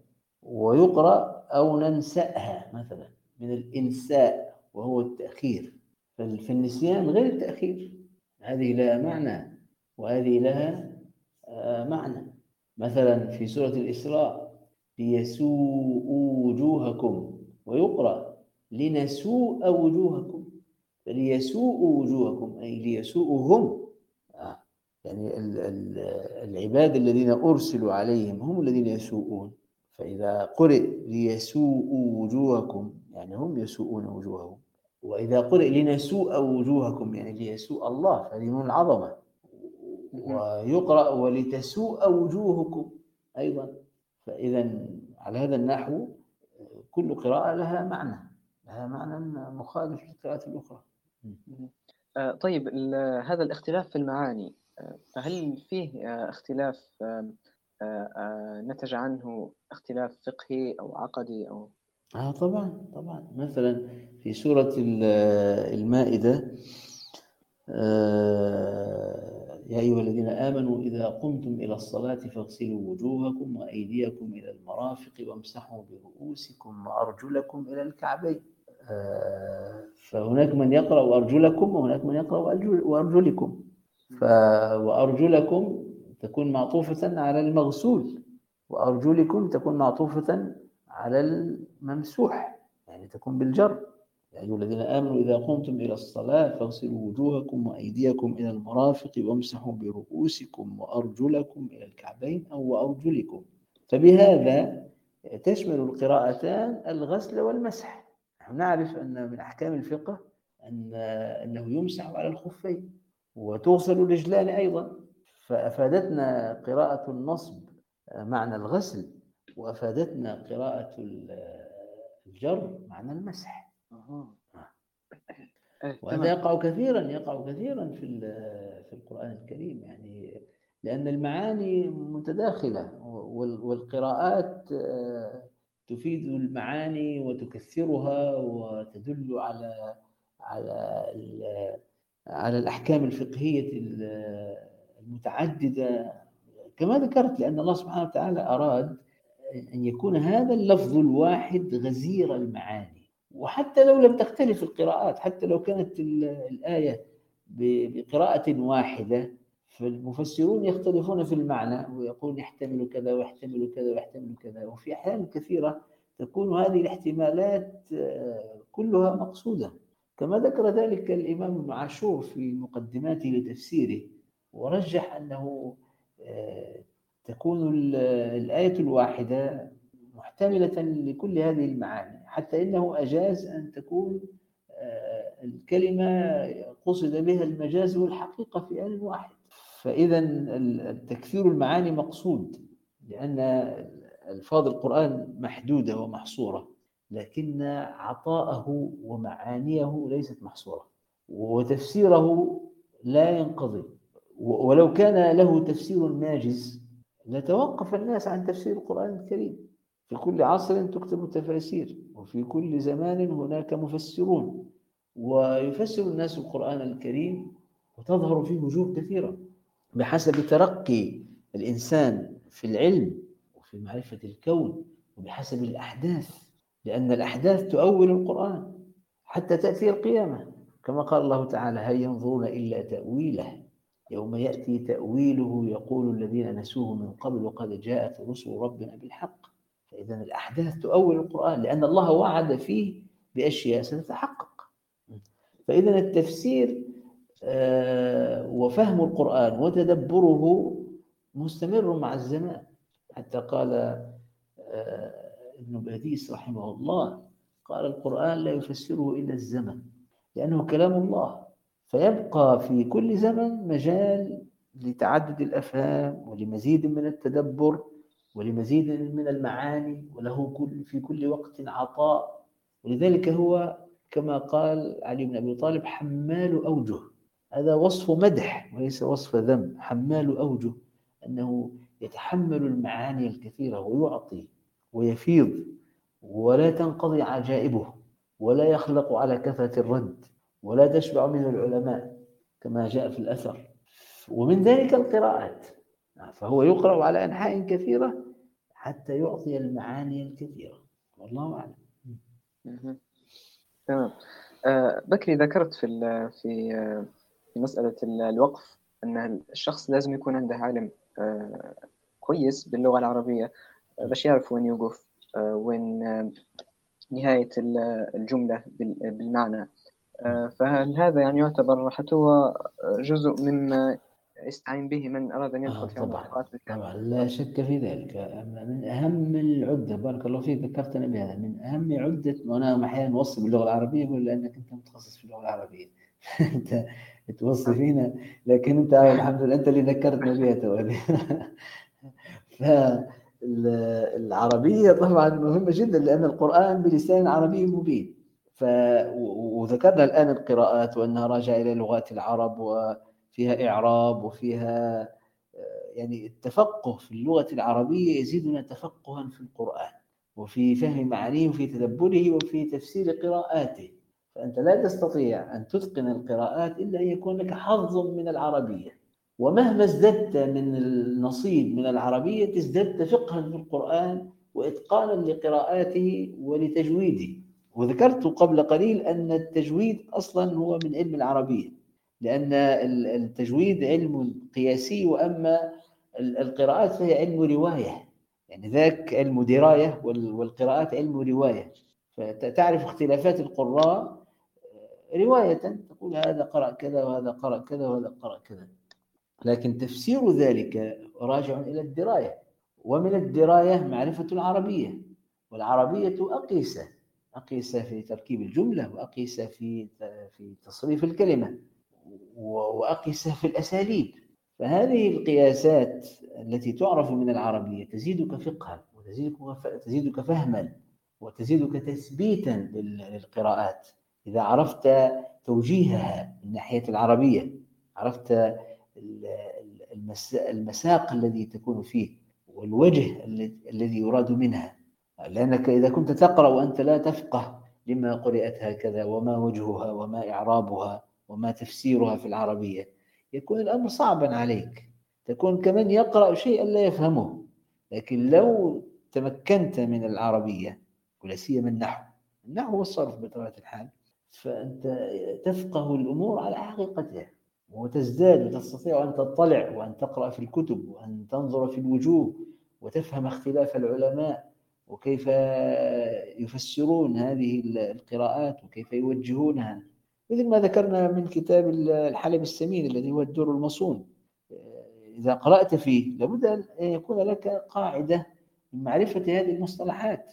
أنت تقرأ فيه مثلا هذه إعرابها كذا وإعرابها كذا وهذه توجيهها كذا كيف تستفهم ذلك إن لم تكن على علم بهذه المصطلحات وعلى معرفة بهذه الأبواب؟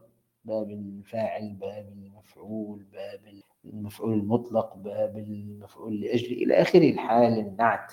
إذا قيل هذا يوجه على أنه كذا هذا عطف كذا وهذا كذا وهذا كذا كيف تستفهم هذا إن لم تكن عارفا بهذه المصطلحات وبكنه هذه الأبواب؟ فإذا الاستزادة من العربية لأن القرآن عربي آه، هي بلا شك آه، على قدر ما تستزيد من العربية أنت تستزيد من فقه القرآن ومن تدبر القرآن ومن الإتقان لتلاوته وقراءته لا شك في ذلك. هذا أمر مفروغ منه. ليس في في تلاوة القرآن فحسب بل في الدين كله. لأن الدين يبدأ من القرآن الكريم ثم بعد ذلك السنة النبوية حديث النبي صلى الله عليه وسلم والنبي صلى الله عليه وسلم عربي من قوم عرب وأصحابه كذلك. وتراثنا العربي كله بالعربية. فلا تستطيع أن تفقه هذا إلا أن تتمكن منها. وأول ذلك القرآن. كما قال الله تعالى نزل به الروح الأمين على قلبك لتكون من المنذرين بلسان عربي مبين. نعم. آه إذا من آه أراد أن يحسن من عربيته أو آه، يجعل لسانه متقنا لها. آه، يبدأ بماذا؟ من الكتب أو المتون أو بماذا تنصح؟ هذا باب آخر. آه. متفقين على القراءات بس.